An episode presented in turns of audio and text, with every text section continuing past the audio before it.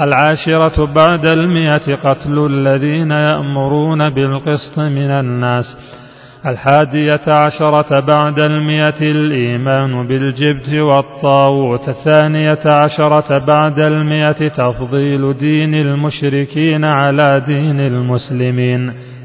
الثالثة عشرة بعد المئة لبس الحق بالباطل الرابعة عشرة بعد المئة كتمان الحق مع العلم به الخامسة عشرة بعد المئة قاعدة الضلال وهي القول على الله بلا علم السادسة عشرة بعد المئة التناقض الواضح لما كذبوا بالحق.